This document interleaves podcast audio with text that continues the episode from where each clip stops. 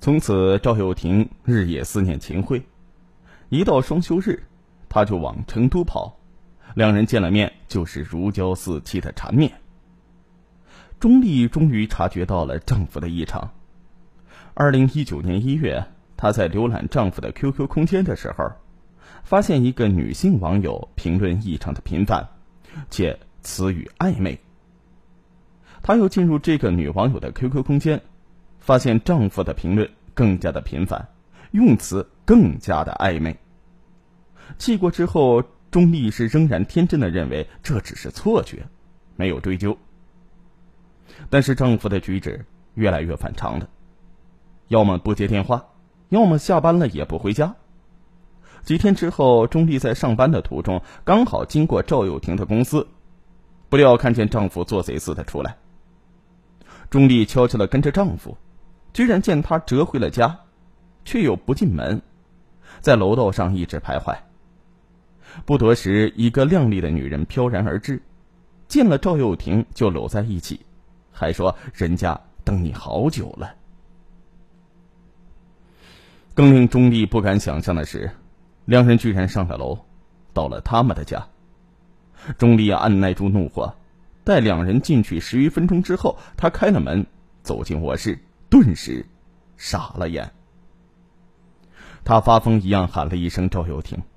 两人还没听到，他再喊，赵又廷终于抬起头来，看见了钟丽面如死灰的脸。两人都不知所措，钟丽转身疯狂地跑下了楼，边跑边哭，她感觉自己的灵魂在颤栗。丈夫追了出来，平静地向她说明了一切。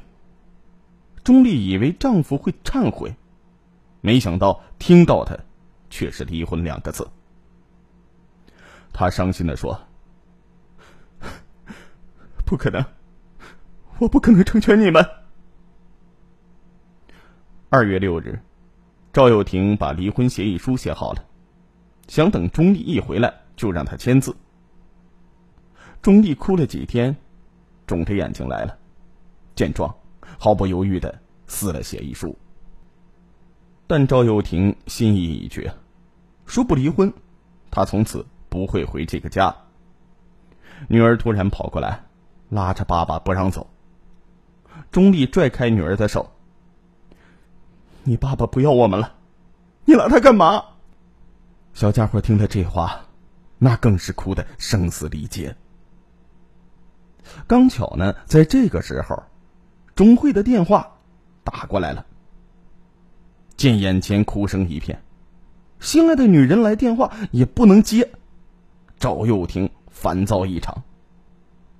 这个时候他做出了一件让大家想不到的事儿，他一脚踹向自己的女儿，把小孩踹得直接飞了出去。钟丽的怨恨和怒火一下子迸发出来，打开身边的抽屉，拿出扳手递给赵又廷说，你来吧，有本事你敢打我吗？赵又廷看着妻子咄咄逼人的气势，气血上涌，忍不住接过扳手，朝妻子头部重重的敲击而去。妻子的头上冒出了很多血，一下子倒在了地上。赵又廷腿不停地颤抖，眼睛瞥到还在哭泣的女儿，怕女儿年纪小藏不住话，他竟动了恶念，干脆一并解决。反正这段婚姻已经到头了。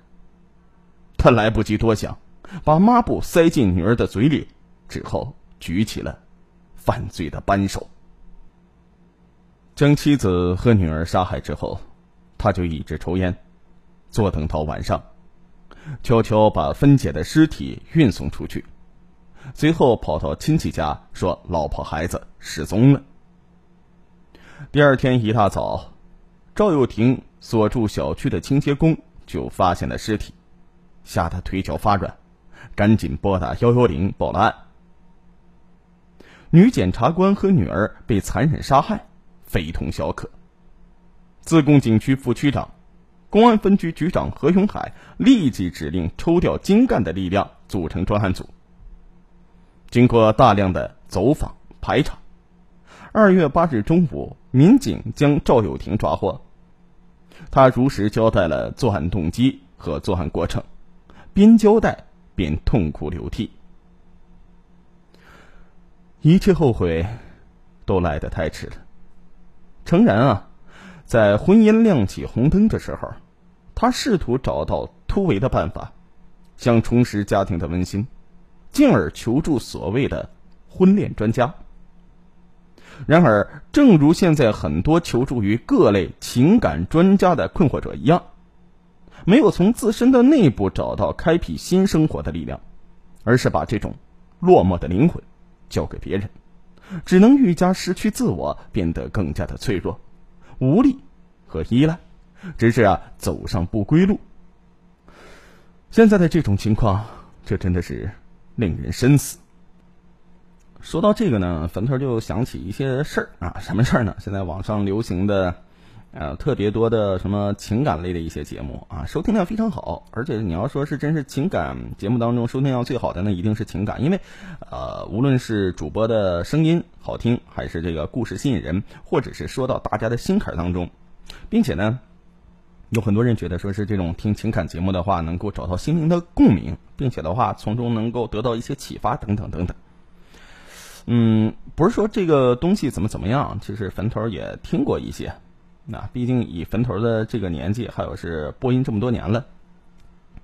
听过之后，我有一个感觉，就是年轻时候听听还听还可以啊，就是以前失恋的时候听，嗯，觉得特大受启发，觉得人生匆匆，找寻自己追寻的爱情，不顾一切的奋不顾身去爱，等等等等等等。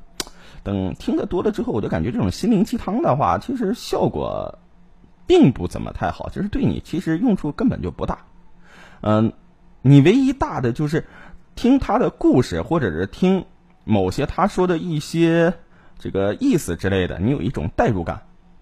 有一种觉得啊，原来是这么回事，对你他说的非常对，怎么怎么地。但是这种心灵鸡汤的心灵鸡汤的话，咱们尽量别喝太多。你喝太多的话，就感觉是这种什么样的鸡汤呢？毒鸡汤啊，就像我们的郭德纲老师一样，他经常说的一句话，说是那个他最讨厌的或者最憎恨的一种人，就是就是凡是跟你说大度的，你不知道自己就是别人不知道你经历了什么啊，没事有事没事的话，一发生点什么事就跟你说什么大度大度。心灵鸡汤当中它分为两种，一种就是让你大度忍耐放弃。还有另外一种的话，那就是咬牙坚持，过好自己，活出自己的精彩。但是无论是哪一种，其实说白了都是毒鸡汤，不要按照它这个上边啊进行去学习，或者是进行去揣摩。